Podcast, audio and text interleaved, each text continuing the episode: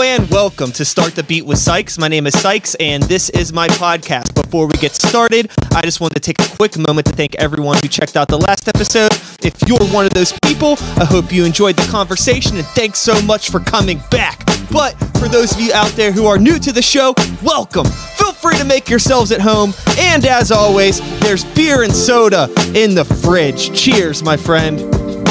Yes. I'm sitting here today with my friend, the one and only, whose name I can't properly pronounce, but I'm going to try. Patrick Mc Al Ravioli. I have no fucking idea. That'll what's work. That'll what- work. What's your name, dude?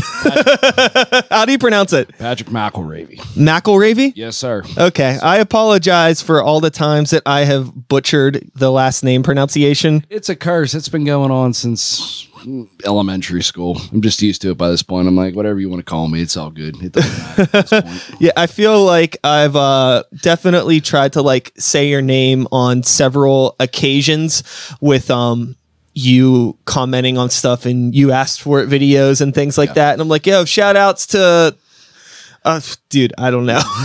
so, for anyone that doesn't know you, you are a, a musician. I know you as a musician, a very talented vocalist, and a couple pretty cool music projects. We're here today to talk about that, to bullshit just about making music, hanging out, growing up, getting old, all that fun stuff. So, where would we like to start? What is it that you do? Why don't you tell the people what it is that you are doing? Oh, good lord. Uh, uh, it- it's kind of crazy because considering the year we've had, this has been my busiest year thus far. Uh, nowadays, uh, I'm the lead singer and uh, guitarist for Nine Stitch Method. That's my main project. Uh, I lend my vocal vocals to uh, South of Clarity. Uh, it's a online bass project uh, between me and my producer Gus Wallner, based out of Brazil. Uh, oh God, what other stuff do I do? Um, I have a new uh, project now called Seeth. It's like trap metal, industrial type stuff. Uh, I have another project with a dude based out of Yakima, Washington, called the Marion Drain Project. Uh, that's slowly starting to kick off whenever we have time to do it and whatnot. And um, the artist manager over at Brutal Business Entertainment. Wow, that's a whole lot. it's a stuff. lot. Not to mention, I got two minions at home, a wife, uh, all the normal adult stuff. It's it's crazy. Not a lot of sleep. Not a lot of sleep. Yeah. So you brought up a whole lot of stuff. Yes. You're doing a lot of things. And I think let's try to tackle this kind of one by one. And I'm curious about the inspiration behind all of these projects and why you're doing what you're doing. Because as you already mentioned, you know, aside from being in a bunch of different projects, you have a family and all of these things. And there's no good reason for any of us to still be doing this bullshit. but I imagine you're very passionate about it. Yes, sir. So the first thing that we had was nine stitch method, which I don't know. I don't want to speak on your behalf, but is this like kind of like your main focus I of a would say, project? yeah, at this point, it's my main baby. Uh, it's been at the forefront for the last three or four years, definitely. and this would be a two piece progressive alternative metal Yes. band. So two piece because you do not have a human drummer. No, we do not. No, we do not. Uh, I believe you had Skies of Terra on not too long ago, as they would say, all hail the backing track. Uh huh. uh, which it was pretty crazy because I never, this project was a lot of firsts for me. Um, whenever this started, myself and Josh, we were both in different projects. Uh, he was in a two piece that is set up like Nine Stitch Method. They were booking out of the Art Center in uh, Butler. And I was in a band called Somber Chronicles at the time. They booked us, we got to meet. and just down the road, like I had started kind of singing. I sucked, I wasn't good. But I wanted like that to be the only thing I did. So, And how long ago was this? I'm sorry. 2016. Okay. Yeah, 2016. Wow, We started okay. That, yeah. It's kind of crazy where time goes. But um, yeah, so we just I hit up Josh. I was like, yo, like I want to sing. Uh, you know, you record a little bit, you do guitar, you know, I think our styles would mesh. Like let's let's make some magic happen. So we were just shifting emails back and forth. He lives an hour. I was currently living in Butler. He lives up in Hermitage. It's about an hour, hour and 10 minutes north. And that's all it was. It, it wasn't supposed to be anything. And randomly, the one day he hits me up and he's like, Yo, I got our first show booked. I'm like, what? and he, he double booked, uh, he double booked us because he had his band and Nine Stitch Method booked for it. And do you remember Tim J? No. No, uh, Tim J. What was his?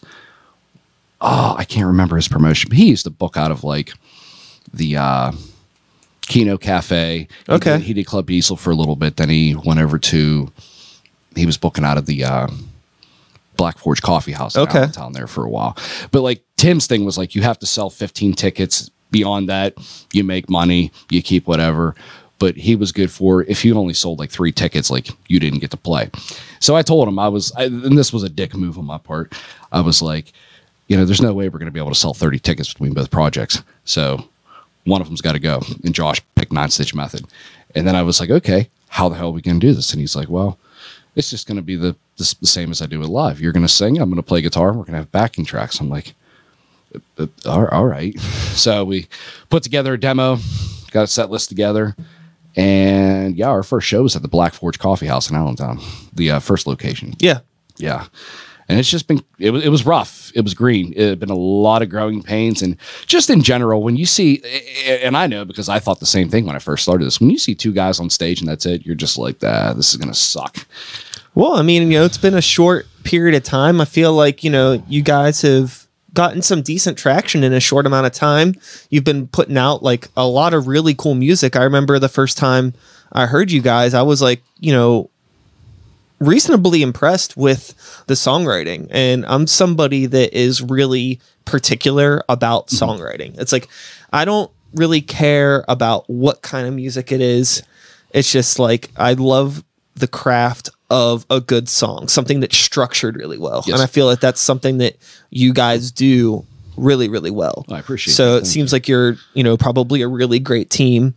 And uh, you know, I'm curious about, you know, prior to this, what was your experience with like songwriting? prior prior to 9SM, I was a guitar player, and pretty much in every band, I was always the sole guitar player, so rhythm and lead. Uh, and I play, I've played everything from like grunge to uh, like new metal to like John Mayer type acoustic pop type Okay. stuff. Uh, my first band was actually a country rock band, so I've d- done a little bit of everything. But it was weird because at first when we started uh, i was simply i'm going to do vocals you're going to play guitar. Just give me whatever you got. And he already knew i was a guitar player and liked what i did. He- so we did a couple songs.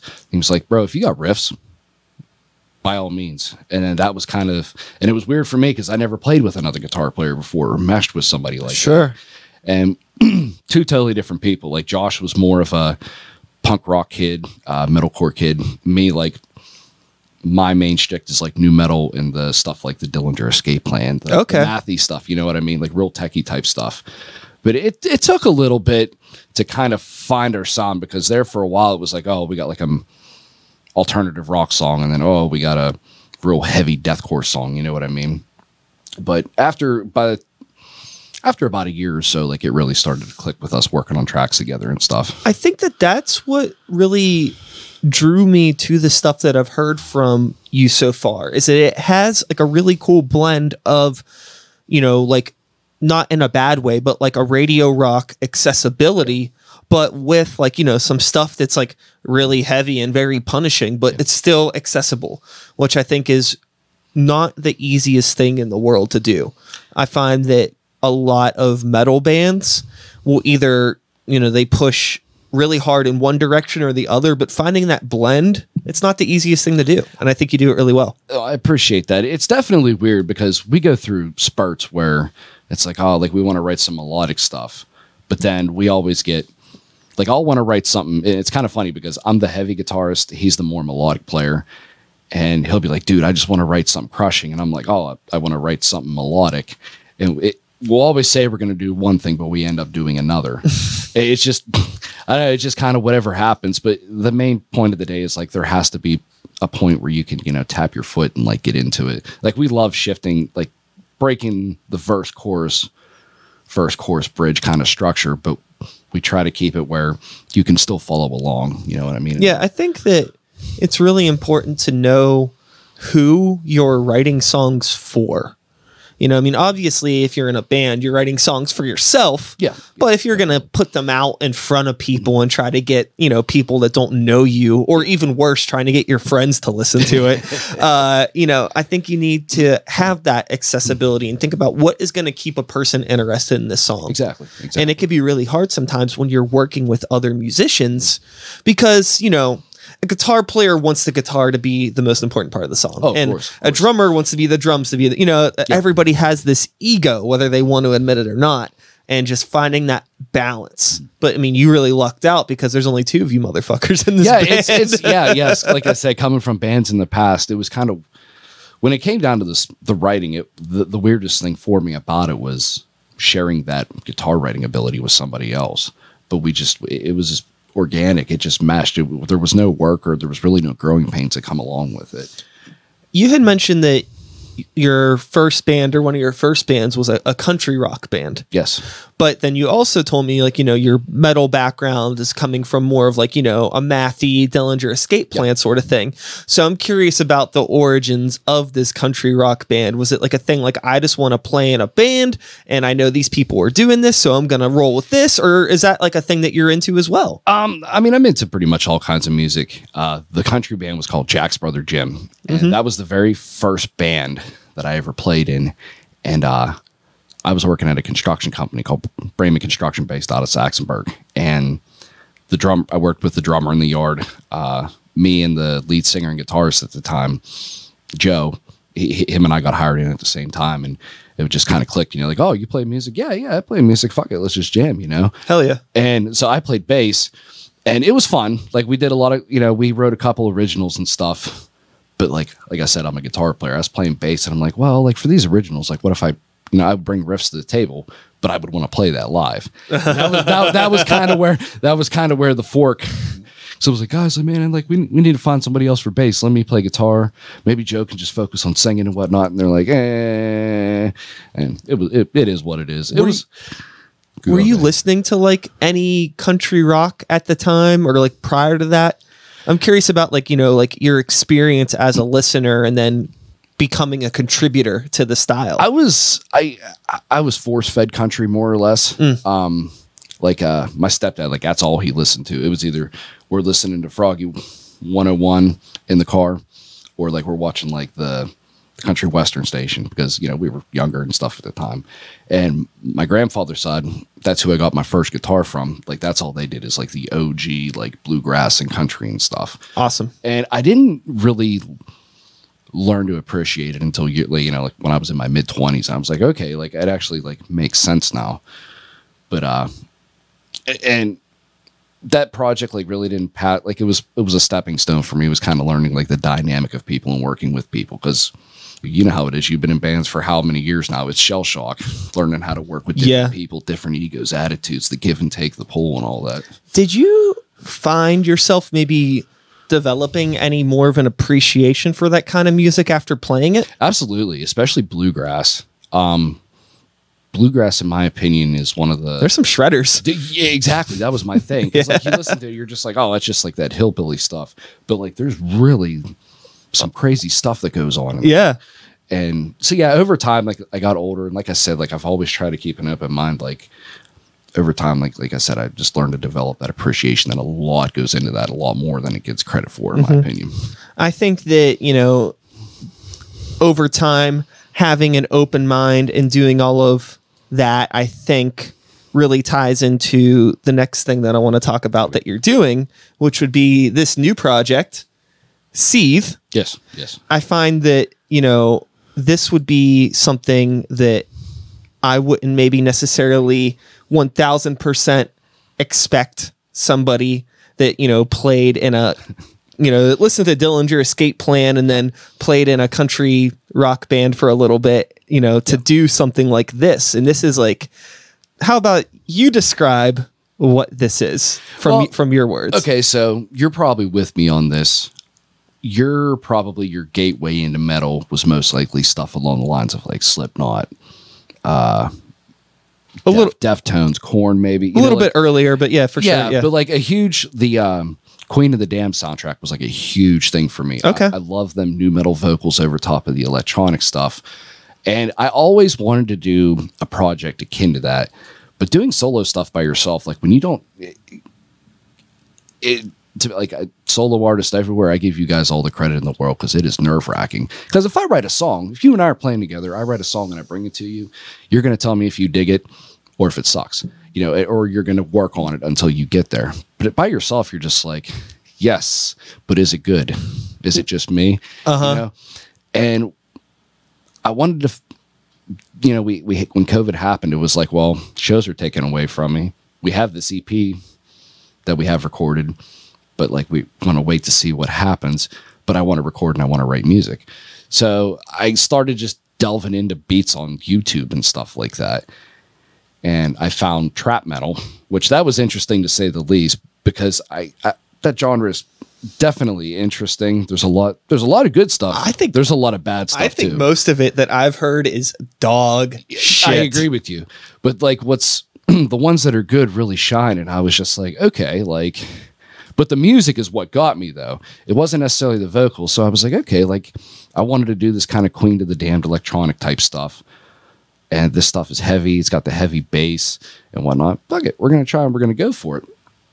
And it was nerve wracking to say the least, but I was showing people demos and whatnot. And they're like, dude, that's actually pretty cool. Like, you got that Manson type vocals, you know, you got the heavy vocals. It's aggressive, but it's so I just said hell with it and went for it. I had the downtime. I just poured myself into it. And Yeah, I was. I mean, I think that I played it on. You yeah, asked was, for yeah, it, It was circles. Yeah. and I was like, "Wow!" Like under any normal circumstances, this is something that I would one hundred and ten percent hate. Yeah. But I really thought that it was good. I thought it was produced really well, and I will agree with you in terms of a lot of that trap metal stuff that I hear.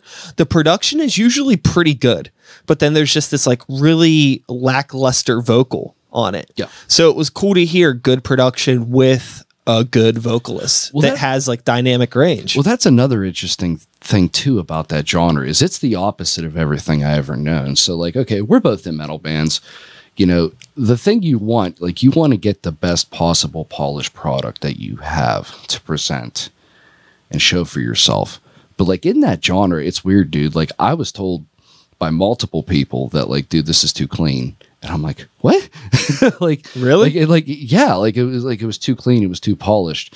And then the anime AMV thing, I don't know exactly understand what goes on with that genre in anime, but that was another thing. They're like, well, like you need like the lyric video is cool and all, but like you need some like anime and stuff like to be true to the genre. It was like I said, it's just what? yeah, it's just it, I'm just like okay, uh, okay, I'm Dude, fine. fuck that. All that you need to do with any style of music is to do what you want to fucking do. That's my point. Like, yes, why the fuck? Like, oh, because somebody else had an anime video, so now I need one too? yeah, pretty much. Fuck that, crazy, dude.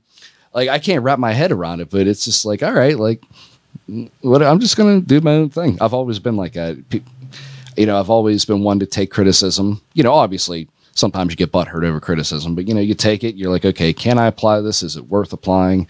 But at the end of the day, I just do what I want and just whatever.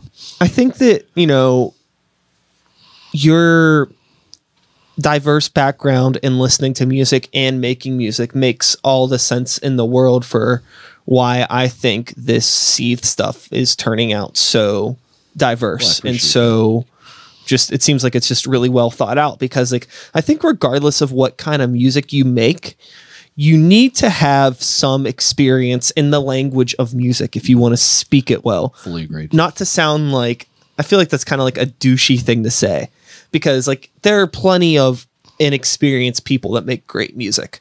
It's true. But I think that it most of the time I would say I could I would put it on 10 out of 10. Dog shit musicians are people that just do not have any knowledge of music or experience listening to a lot of music. Yeah.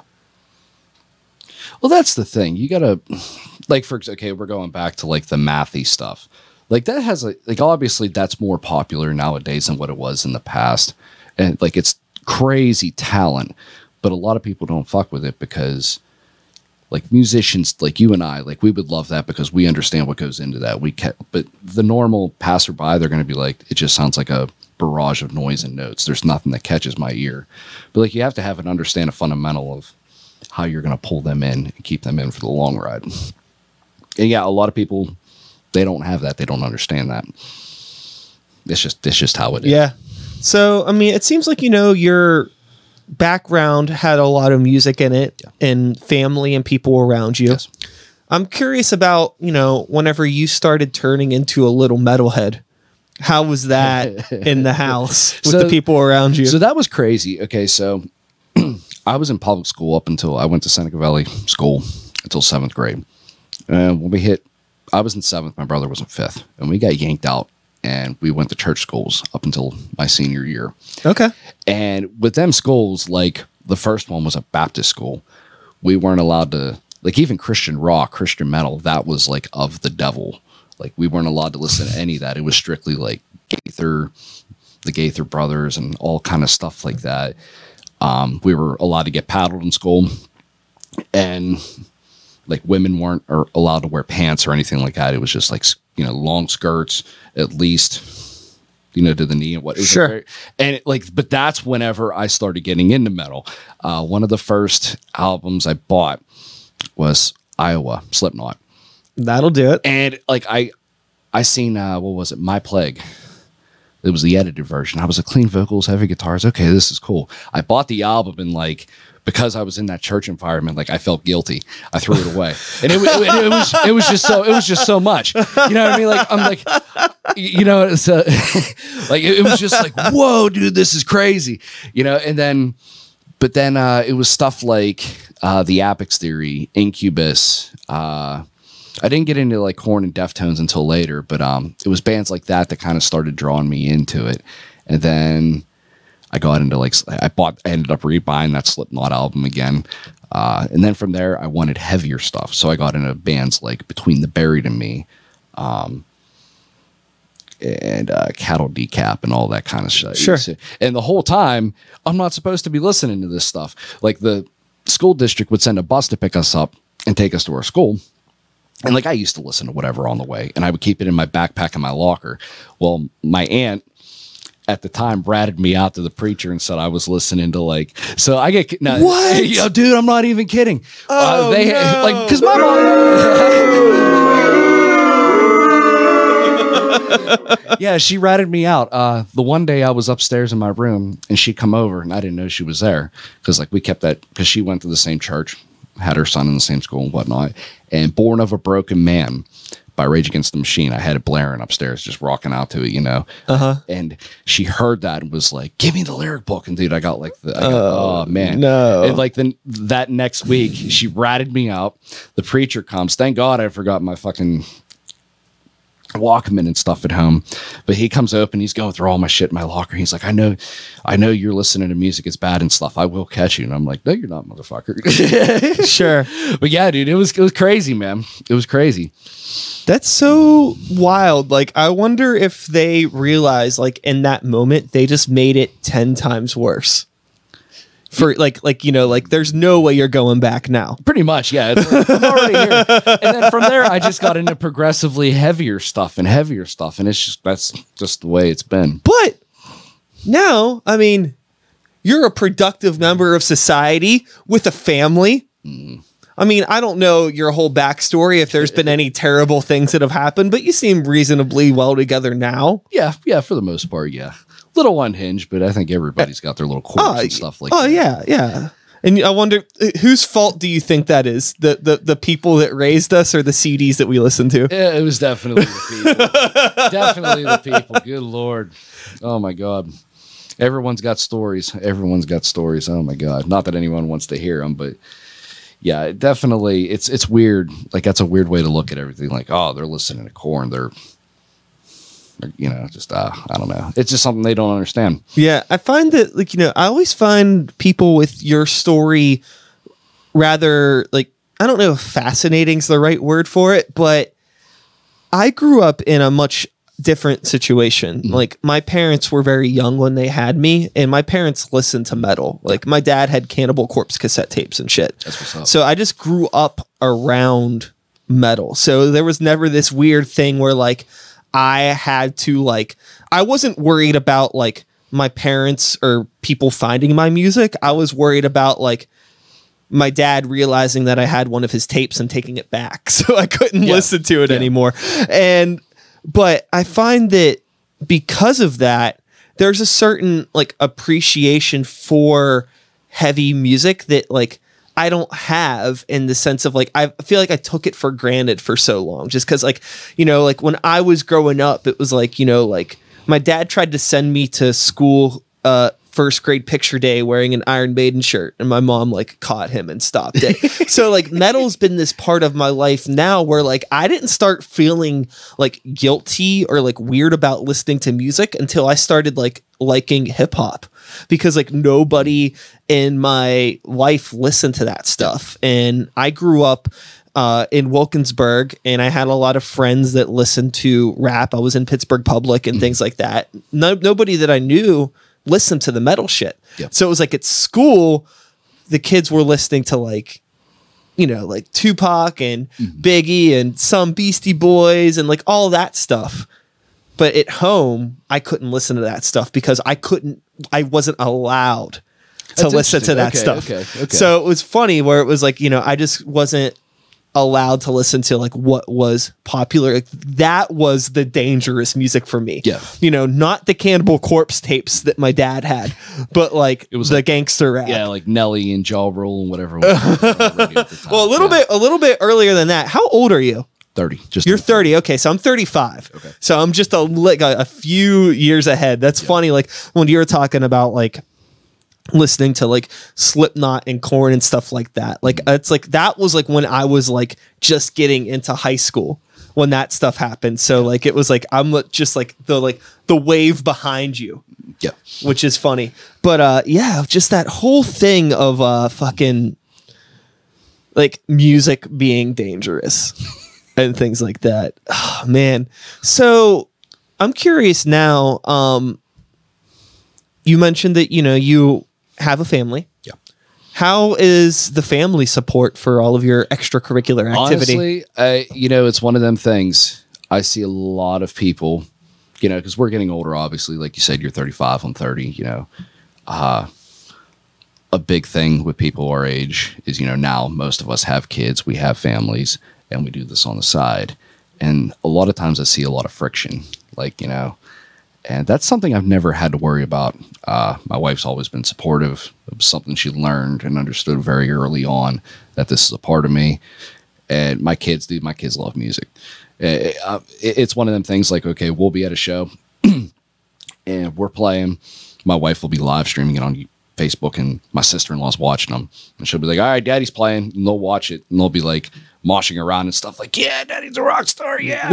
or we'll be we'll be in the car, and you know, sometimes they're not old enough yet to realize how uncool I am, but they'll be like, "Daddy, Daddy, put, put on your rock star music," you know. So like, it's like, oh yes, I still got him for a little bit longer. All right.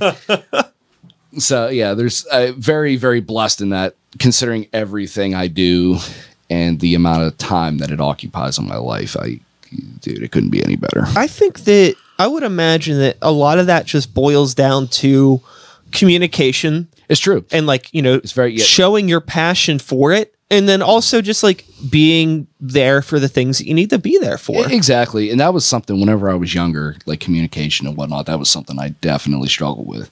Like, I'd be like, yo, we're going to practice. She'd be like, what the fuck, man, playing? You know, and it wasn't because she was bad I was going to practice. It was just, I never relayed, oh, yeah, like, I'm having practice at two o'clock on Saturday. You know, Yeah. we already had plans and stuff made. So that, that, you know, that was probably like the most friction I'd say out of everything I had. yeah i still struggle with this with my girlfriend in the terms of like i won't always tell her everything that's going on Mm, yep, and it's yep. not a malicious thing No, it's not. it's just kind of like well okay i know that she's going to be at the studio working on pottery stuff all day on sunday so i don't feel the need to bring up to her that i'm recording podcasts Yes. at the house but she still just wants to know Yeah. what's going on it's like whether it is important or not your significant other wants to know everything that's happening whether they're a part of it or not they just want to know and it took me forever to realize that Yes, yes, yes, indeed. yes. Are you an only child? Do you have any siblings? Uh, uh, there's me. Uh, I have my brother Ryan, and then we have our half brother Dallas. Then I've had a slew of, not to knock my dad or anything, but I've had, I've had a slew. I've had a slew of step si- siblings over the years, okay. if you will. You know, All right, I was curious because I find that like where that attitude comes from with me is like I'm an only child. Okay, So okay. I'm not used to I'm an only child. My parents ended up splitting up whenever I was pretty young and I was just kind of like bounced back and forth from grandma's to, so I basically was like left to fend for my own Mm-hmm. Always. I never had to tell anybody what I was doing. So now like as I've gotten older, I'm in my mid 30s uh, like i'm now i'm kind of grippling grip grippling grappling with the idea that like oh it's a good idea to let the people in your life know what you're doing it's true. i'm so used to just not well like a, like a person like for me like like for example like you and i are talking about this stuff or like me and people from other bands talk about this stuff and like a lot of times i just assume nobody wants to hear about all this crazy shit that i'm doing. You know be it running the label working on this project working on that project and like how are things going? And i'm just like oh you know just kind of the same old same old same old you know? And then my wife will be like bro like you're doing yeah. you're doing this you're doing that. Like oh you uh-huh. do that stuff? I'm like oh yeah yeah i do yeah. That that that how are things going conversation is such a nightmare for me because I find that I'm like a criminally modest person. I don't like to talk about what I'm doing because I'm much I don't it's like I feel like, you know, if we're hanging out right now, Yeah. And like say I'm at like a, like a cookout with like my girlfriend's family or some shit like that. It's like nobody wants to hear about my dumb death metal band.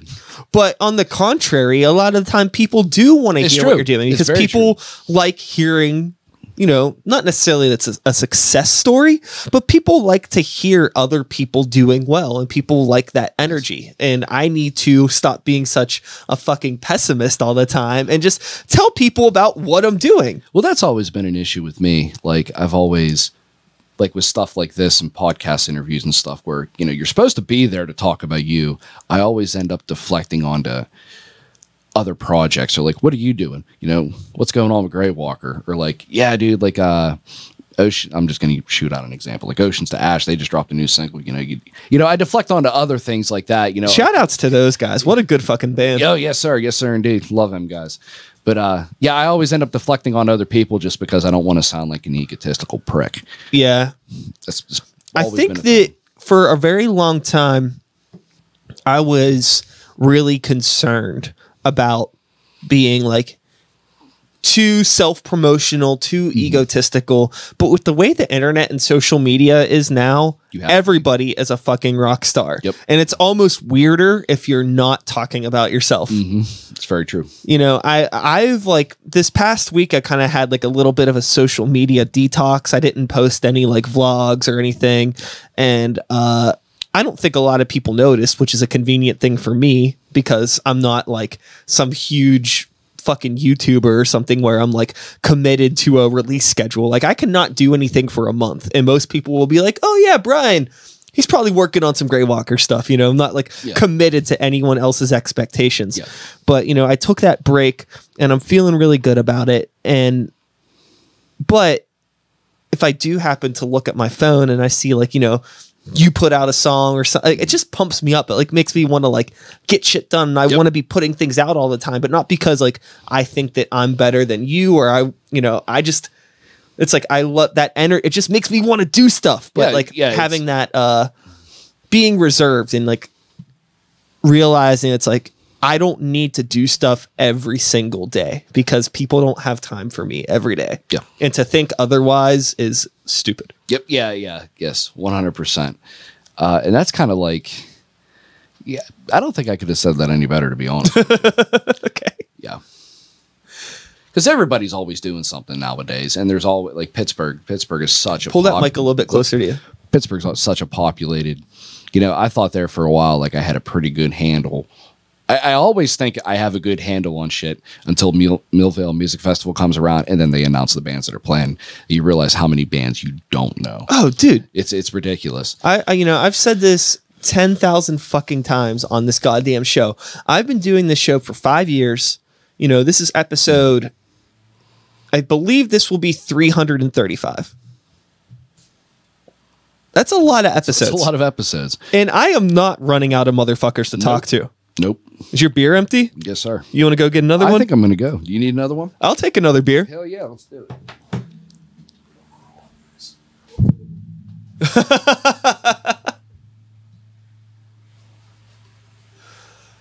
I'm gonna. I've never done this before, but I think I'm gonna make a little animation called beer break and put it up and have like a little jingle. That sounds like a spectacular. I need to put in some loud sound effects. Fill the void. When you're looking at the wave file, Brian, that's because you need to edit here. I normally don't edit the episodes at all, so I need to like make a note for myself so I remember. Oh, there you go. There you go. There's still a good chance that I'll completely forget. This will just be in the fucking thing. It's gritty. It gives a character. I think that aside from that concept that we were just talking about of realizing that you don't need to put like you need to put yourself out there. I mean, a lot of people are always talking about that as artists. Yes. But you don't have to put if you put yourself out there too much, it's exhausting for your friends, it's exhausting Yes. for your family, it's exhausting for people that don't even know who you are. It's just exhausting if you put your stuff out there too much. But what I was going to say on top of that, I forgot. It's a really weird line to find. Like, at what point do you tone it back a little bit, or just give a couple days? You know what I mean? Like, I'm I try like well for the brutal business page. We post on there a lot, you know. I try to go through different projects and happenings and stuff.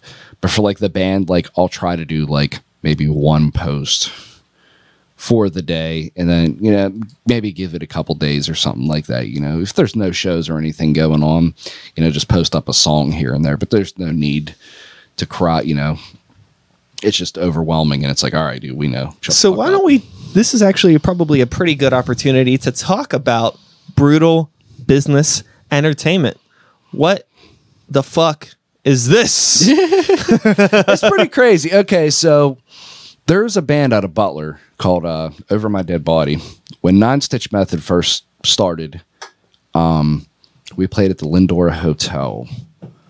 And that night it was over my dead body nine stitch method and skippy skippy ickham and there was there was another band. They're they formed like half of animus now. I can't remember the name of the band for the life of me.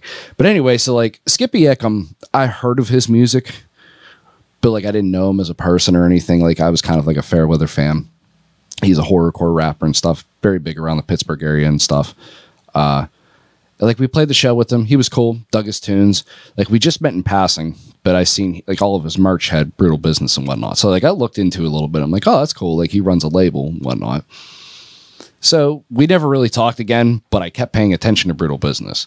And I was like, okay, that's cool. That's cool. That's cool. All right. And when Josh and I started like kind of getting more serious and whatnot, we uh, self recorded our first, I guess you could call it full length, uh, Life After You. We started getting on like some online radio stations and podcasts and stuff around Pittsburgh.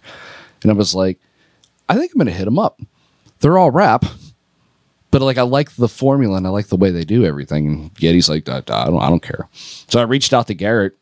We had, you know, we talked back and forth for a couple weeks, and we were the first metal band to get signed to Brutal Business Entertainment.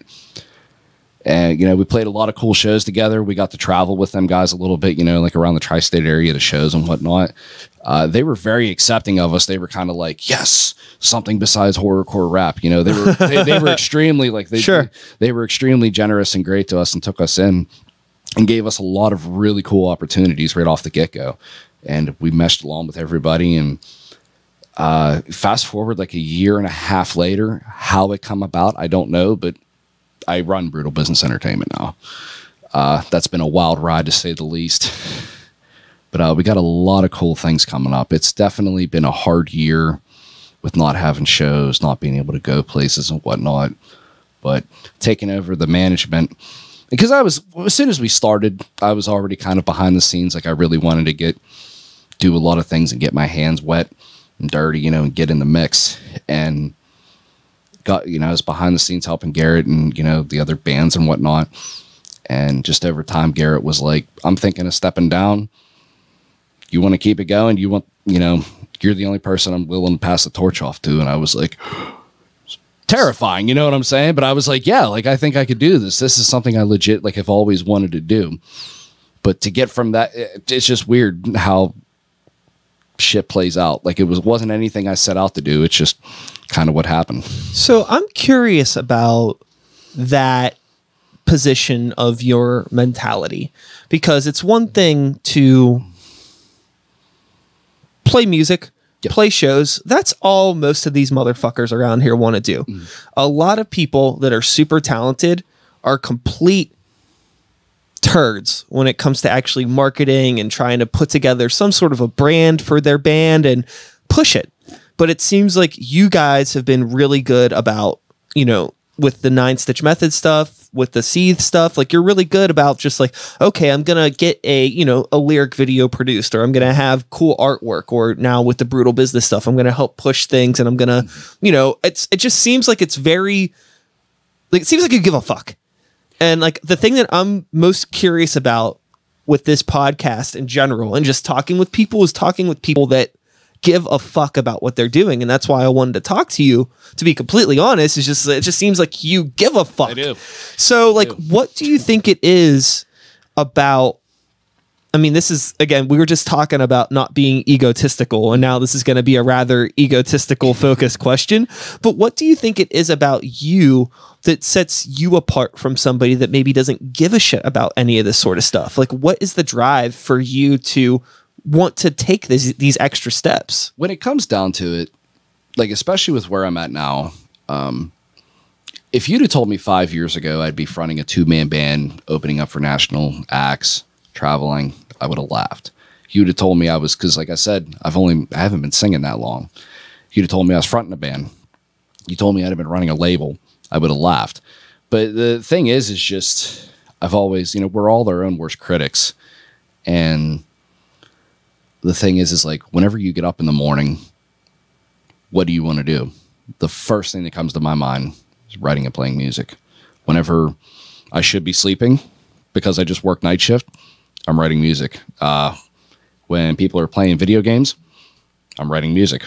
Whenever i should be doing shit around the house while the kids are napping since i have that time i'm typically recording and writing music. Yeah it's just what it you know and it's just the brain doesn't it, it- it's a it's a gift and a curse. Like my brain just doesn't shut off. Uh and but i just always want to like i look around my peers and i see you know what they're doing and i'm like dude like i want to get to that level. And it's just how do i do it? You know just keep pushing and like for example i started singing i was like okay like i can kind of do this okay. Then you know you don't listen to your demo for a while six down the months down the road and you're like oh my god i put out that garbage. Okay so the next batch of tunes i'm going to work on that a little bit more and i'm going to try to up the ante. You know just tearing down building up tearing down and building up that's pretty much what it's been and it's weird because I went from people telling me you need to stick with guitar. You know, you just don't have it as a vocalist to dude, I got more recording projects and collabs than I can keep up with. It's just it's just total 360 and it, it's weird to think about. And eh, because a lot of times people hit me up or they even when they comment on stuff i'm just like they praise me and i'm just like you heard my shit right? Like are, are you for real? It's just it, it's just crazy. It's just weird it's something I still have trouble wrapping my head around. I'm curious about, you know, every artist has this self doubt that they have to sort of wrestle Sure. with. But it feels like the self doubt that you may have about your vocal ability mm. doesn't really seem to stop you at all. It seems like even if you realize that like something isn't good, it's you're just kind of like, oh well, maybe I'll. It, my impression is that you're like, okay, that thing that I put out six months ago is bad, but I know I could do better, and I'm going to work towards it instead of just being like, I'm going to stop. Yeah, it's it's never like I'm happy for a minute, like I'm proud of it, but I always like like I said, I just I tear it down and I'm like, okay, like your vocal wasn't bad here, but like your screams were killer, but the vocals were.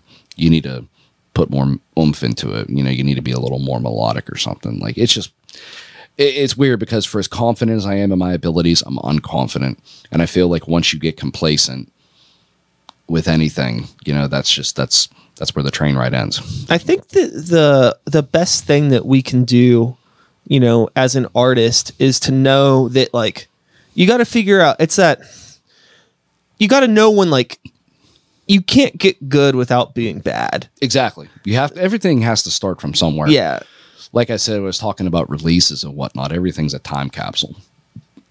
You know, so like personally, like Nine Stitch Method literally just dropped our newest EP on Friday.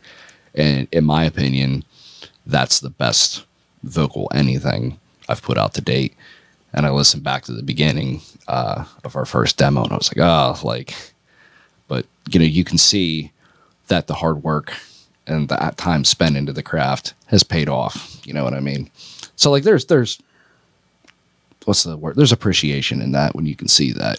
But it's like now, okay, what am I going to do the next time around? Where am I going to take it? So I think that like it gets to a point where that's the only thing that is really exciting about continuing to make music. yeah, pretty much. It's just like like how can I impress myself next? Or like what can I do that I haven't done before? yeah, How can I push the boundaries? Yes. Especially when you're like operating on a level that like we are just as like independent musicians because it's not like we have uh you know fucking it's not like we're millions of fans Yeah. that are fucking expecting something from Yes. us. Like we could do whatever we want. So the drive is definitely more selfish, I think, than monetary. I'll give you that too. And the other thing is, things are so much different nowadays than whenever you know we were in high school and whatnot. Just getting into this thing, we live in an age where now people want instant gratification. They want the next thing. Like if you're, and like that's why like a lot of artists, they're just dropping singles now. People don't want to listen to a full album, and you know you have to keep pushing content. Like we were just watching. Um, Bethlehem a little bit ago. Yeah, their tunes are killer. They're putting out albums and whatnot, but they're also putting out content where with the videos and the skits and whatnot. Because if you don't do that stuff, if you don't keep pushing stuff, you become obsolete. And you know, that's obviously the last thing anybody wants. So it's just That go grind, grind, grind. that goes grind. back to that conversation though, is like like what is too much? and, Exactly, like what is not enough. Yeah. It's so hard trying to figure out that balance. Yeah. And like I'm like really stuck right now with um this new Sykes and the New Violence material because I've I'm old and I'm an album guy. I don't like dropping singles. Yes. But we've we've put out two singles from our new album and I have another one and I'm like, okay, do I just want to put this out or I mean we're a song and a half away from finishing the album or should I just wait? But is it like or is anybody going to listen to this album? Am, is it going to be? Am I going to get more attention to each song if I just release them as singles and then maybe down the line I put it out as an album on Spotify for anyone that wants to listen to it? Because I'm the same way. Personally, I'm an album guy. I love downloading it, buying it, whatever, getting in the car. Well, and then dude, just- you have that like uh that memory of like you know like buying something that Yep. you felt so fucking bad about that you had to throw away, but it was like this thing, you know, and like you remember lyric books that you know your fucking aunt or whoever it was could fucking read and then tell on the goddamn preacher or the pastor or whatever the fuck it was. Where are you at with religion in your life? I know this is maybe a bit of a weird Okay, question, okay. No, that's that's not. but I'm okay. curious. Like, okay, uh, I don't even know how I would say it. Um, a big thing for me is like I look at my kids, and I think there's like there's something out there. It could be God, it could be Buddha. I don't know. Sure, you know sure. but um but i'm at the point in my life where i believe there's something out there that's bigger than all of us you know i don't think you know i believe in science but you know i don't exactly believe that one day it was the big bang and everything just started evolving into the way it is today but in my opinion as far as the church and whatnot goes like i think churches are good and like they do stuff for the community and whatnot but in my opinion you know religion is man and their take on it and you get the business side of it wrapped up in it. You know, you have a social pro quo, you know, with upkeep, you know, money and whatnot. It's just, to me, it's just a sham. You know, it's a Yeah, I think that there, with anything that and, is- and that's not me saying like, oh, like f the church and stuff like Sure. that. But it's just it, it- with my my upbringing because there was a point in time I was in the church seven days a week, and like there was a lot of people. I was just like, dude, like you're more screwed up and messed up and you know ignorant sure. than than a lot of the people that don't go to church. You know what I mean? So I don't know. Like I, I have a kind of a weird wishy-washy way of looking at it. I have doubt, but I don't have doubt. I think that that's honestly the most human answer that like anybody can have regarding this stuff because I didn't have a religious upbringing and I was very much a stereotypical metalhead kid, you know, uh I'm an atheist, you know, fuck God, blah blah blah. But that's just because like I had Cradle of Filth CDs, not because I had any real Yeah. issue with God, but also like my grandmother, who I spent a lot of time, she practically like raised me. She was a very religious person, but she was also like she had a lot of things going on where like I knew there was like a certain sense of sense of like disconnection and dementia tied to her religion because she just wasn't mentally well. Yeah. And but I never like and I never was like I think like any ignorance or like fuck God that I had was very like adolescent. And as I got older, I started to appreciate the sides of religion that were just like, okay, well, this is like a moral compass for a lot of people that don't have anything else. I couldn't have said that any. And I think that that's like really important. I think it's like really narrow minded to not realize that for a lot of people, this is all they have. You know what I mean? Like, you know, for me, you know, like without be everybody needs some sort of a religion. And every and you know, for me, it's like, okay, sure, mine was like art and music. You know, those are the things that I had to turn to when I had nothing else. You know, I had fucking Slipknot CDs and stuff that I could listen to, and I was like, this this is like this is the the release that I get from engaging in this. Other people get from going to church, and to take that away from them is really ignorant. yes, But with that being said, there is definitely people that are very malicious in the church for sure. Yeah. But there's people that are malicious in every facet of life because Exactly. people are just evil. And everybody's capable of it. Yep. And uh, but I was like super curious about what your background was with that because I think like religion's like one of those weird things that it seems like I'm surprised at like how not accepted religion has become as like a mainstay. It's like especially with a lot of the like COVID nineteen stuff, you see these charts of things that are dangerous to do. It- It's like it's like the number one thing is like going to a bar, and then the number two thing is like going to a church. I'm like, what? yeah, Like, are we really? It's like, how am I living in a society that simultaneously demonizes alcohol and God?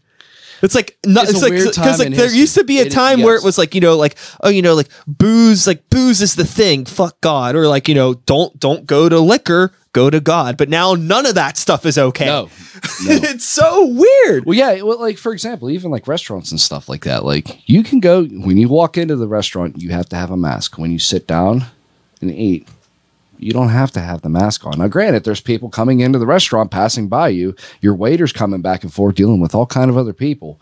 But if you got to get up to go and take a piss, like COVID's just uh, like waiting in the bathroom, like, oh, I'm gonna get you, oh, ah, you know, Yeah. you have to have the mask on to go to the bathroom. But you're okay being around a group of people. I don't care if you're six feet apart or not.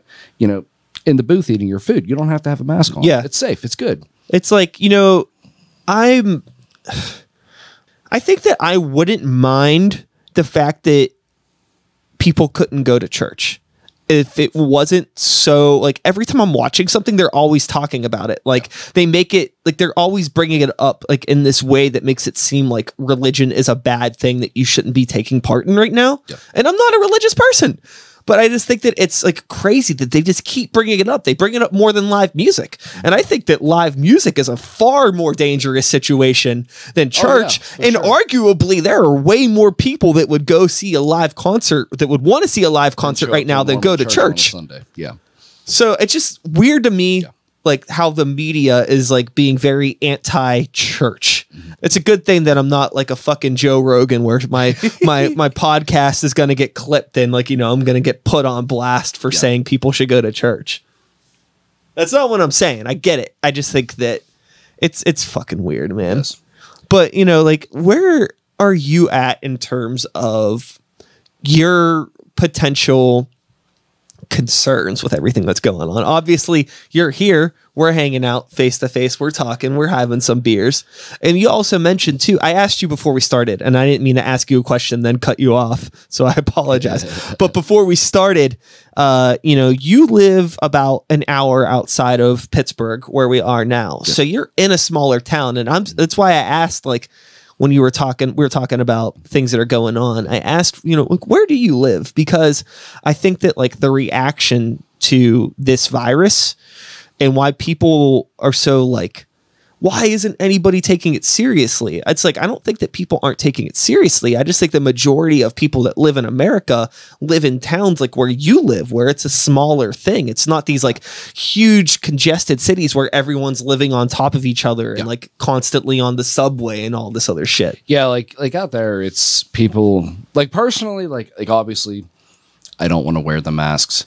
There is a virus. Like I know people that have gotten really sick from it. You know, thankfully, knock on wood, nobody's died from it. But it, it, you know, like, is it inconvenient? Yes, but you know, in my opinion, just put the damn thing on. You're protecting other people from getting sick sure and but it, there's certain place like like out in that more rural area you know people are just kind of like mm, fuck it yeah like i'm not gonna wear it you know the workers will wear it some people in the store will wear it there's just some people who don't give a fuck Yeah. Uh, the thing that I found funny, uh, so me and my girlfriend celebrated our anniversary recently, and we went out of town for the weekend.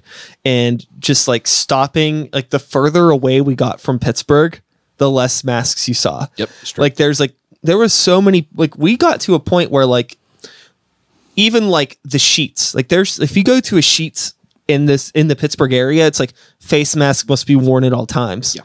You drive 40 minutes away, there's not a fucking sign anywhere or a mask. Nobody gives a shit. yeah either, either that or there are signs but people are just like mm, like i'm not really Sure. And like it's like I'm curious about like how the it's so weird how it's like you know just a, a- an hour difference. It's like two different worlds at this point. you couldn't have said that any better two different worlds 100% i don't know man i'm curious to see what happens in the next month month and a half when the you know school season comes back in Yeah, I I just I don't know. I don't have any idea how to feel about this or what the right thing to do is. there's uh, Uh, It's like I, I wear the mask, but also like I'm still I'll like hang out with people. I'm not doing anything crazy. Yeah. I went to Kennywood yesterday. I was going to ask you how that was because I seen that on Instagram. We we wanted to go, but we we got the passes for how they have it set up. Like you can get passes for 2020 and 2021. Yeah. that's such like we we did that. We're not planning on going this year. We're going to go next year, hopefully, if everything goes back to semi normal. But how was Kennywood wearing? How, how many people were there? There's nobody there. That's what it looked like. Pretty much every picture I've seen, you were just like, Yeah, there's nobody, Nobody. there. It was like, you know, you have to make the reservation. It's a bit Yeah. of a pain in the ass, but um there was really nobody there. And they have it like they have it really locked in, honestly. Like they have um like sanitizers. They, they, check your temperature when you walk in, and then they have it set up so all of the lines they have like markers where everything's like they're like socially distant cues they're only letting people on like every other car, every other two cars on the ride. So they're only like like half loading or even sometimes like a quarter loading the rides. Um, they're sanitizing like all of the handrails. They make they provide hand sanitizer and they make you sanitize when you get on and get off of each ride. Wow. On top of them sanitizing everything. Uh there wasn't a whole lot of people there, so the lines were pretty quick, which was tight. Yeah. And there's some stuff that isn't open at all. Like any of the rides that are super touchy, like that Ghostwood Estate game, like where you shoot the you shoot the gun Yeah, and shoot yeah, the ghosts. yeah. Like that's completely closed. They're not even bothered trying to open that. Noah's Ark is closed. Like anything where it would be like too time extensive for them to sanitize, they're just not opening it. And then they have like a couple little areas that are like mask break areas where they have like socially distanced picnic tables. So you can like sit down and take the mask off and chill out. So overall, it was fairly like it was well.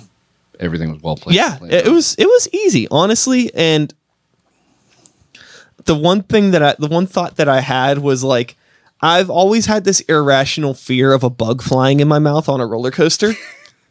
Don't gotta worry about it anymore. But yeah it was cool man. Like i think that um if they continue to do it the way that they are doing it there was barely anybody there. Like i've been around more people at the grocery store. Wow, and uh crazy.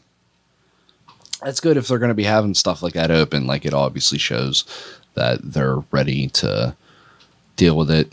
Let people, you know, have that time to be, you know, for shit to be semi-normal again, and be able to go and have a good time without fearing. You know what I mean? Everything sounded like it was very well. dude i'll tell you this there's some of the stuff like the idea of like them sanitizing stuff and making people hand sanitize i'm down for that forever Oh yeah, for sure, dude. like because i mean like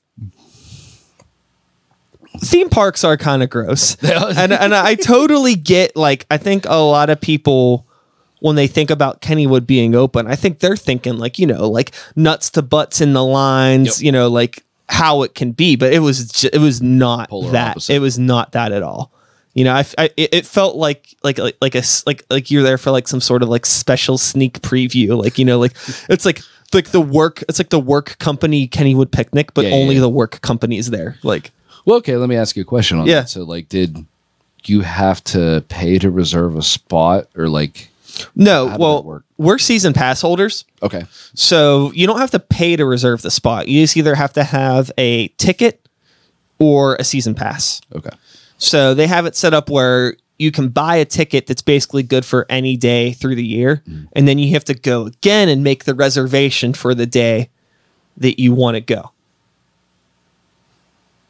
It's a little bit of a pain in the ass, I think, for us as season pass holders because we have been season pass holders for a few years. Yeah. And it would be, it's not uncommon for us in the past to be like, we have nothing going on tonight.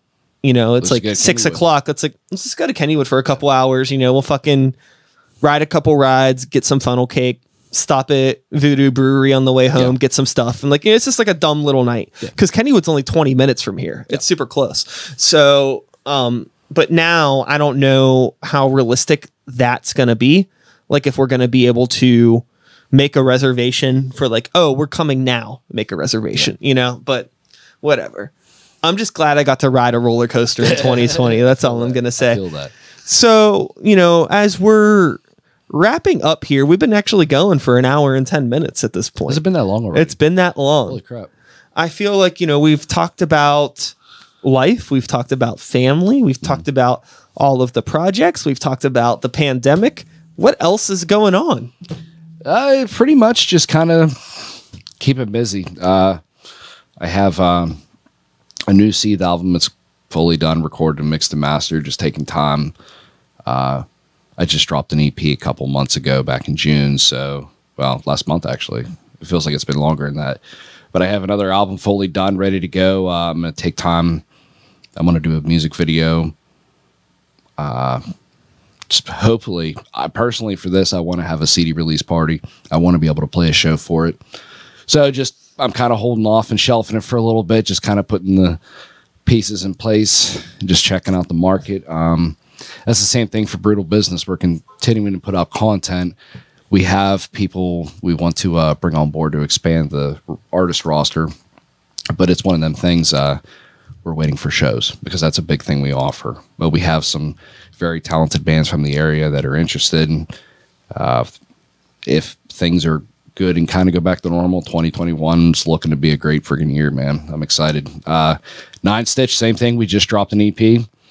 Uh, hope we were supposed to start playing shows next month, so we're just kind of crossing our fingers and hoping and just kind of riding the wave and seeing what happens, man. Sure. That's all you can do. I'm hoping for the best, but also like when stuff gets canceled, I'm not like being a brat about it. Like I get it. Yeah. I totally get it. But I'm also like I'm ready to roll because like I feel like I know what the fuck these shows are. You know what I mean? Like I can I'll I'll play a show with 30 people in a room and feel fine. You know, I, I I don't know how safe I would even feel like being in like a stage AE type environment right now Yeah, no, I feel it, dude. You I know? feel it. Yeah.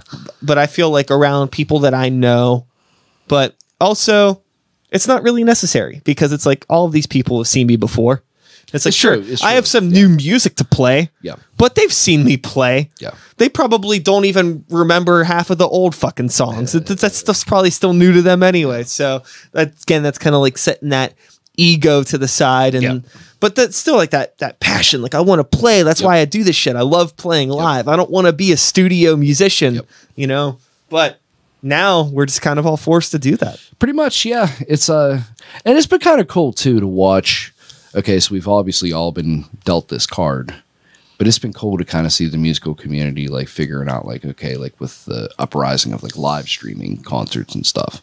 Like look at uh, Code Orange. Yeah. they did. You know, it was cool, and that was like like that. Like they did that on the fly, and they put put that all together, and it was very well packaged and very well presented. You know, it's it's been definitely a time where bands really need to think about how they're going to market and how they're going to stay relevant and what they can do to adjust. Yeah, I think that it's uh I've I've I don't know if I've said it out loud, but I've definitely in my head thought about like if anything good comes out of this, a lot of the bullshit bands are going to be done.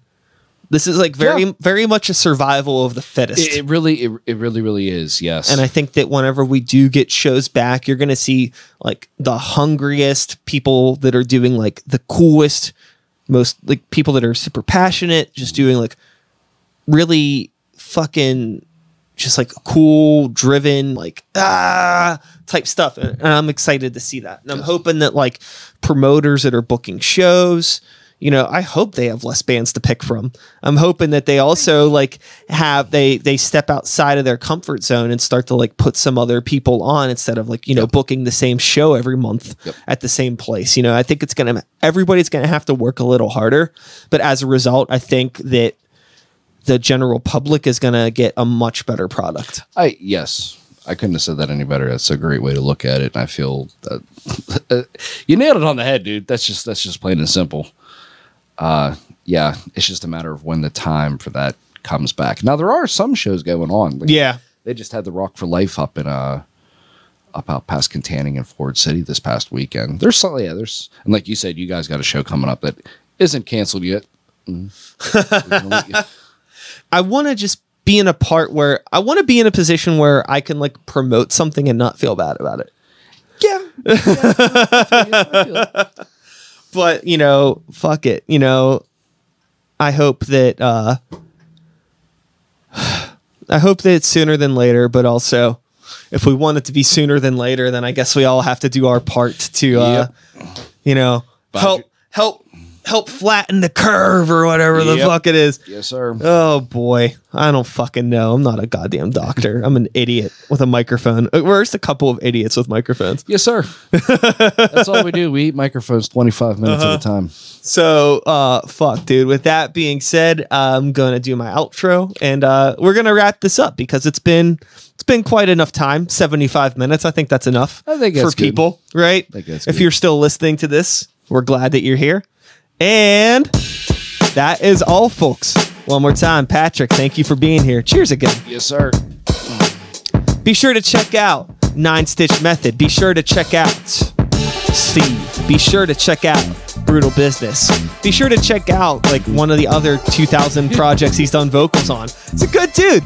But regardless, I'll be back again next week with another episode talking to some other idiot. Same time, same place, same channel. You know the drill. My name is Sykes. Start the beat 2020. Woo woo. Thanks for listening. And we are done. That's it. That's a podcast.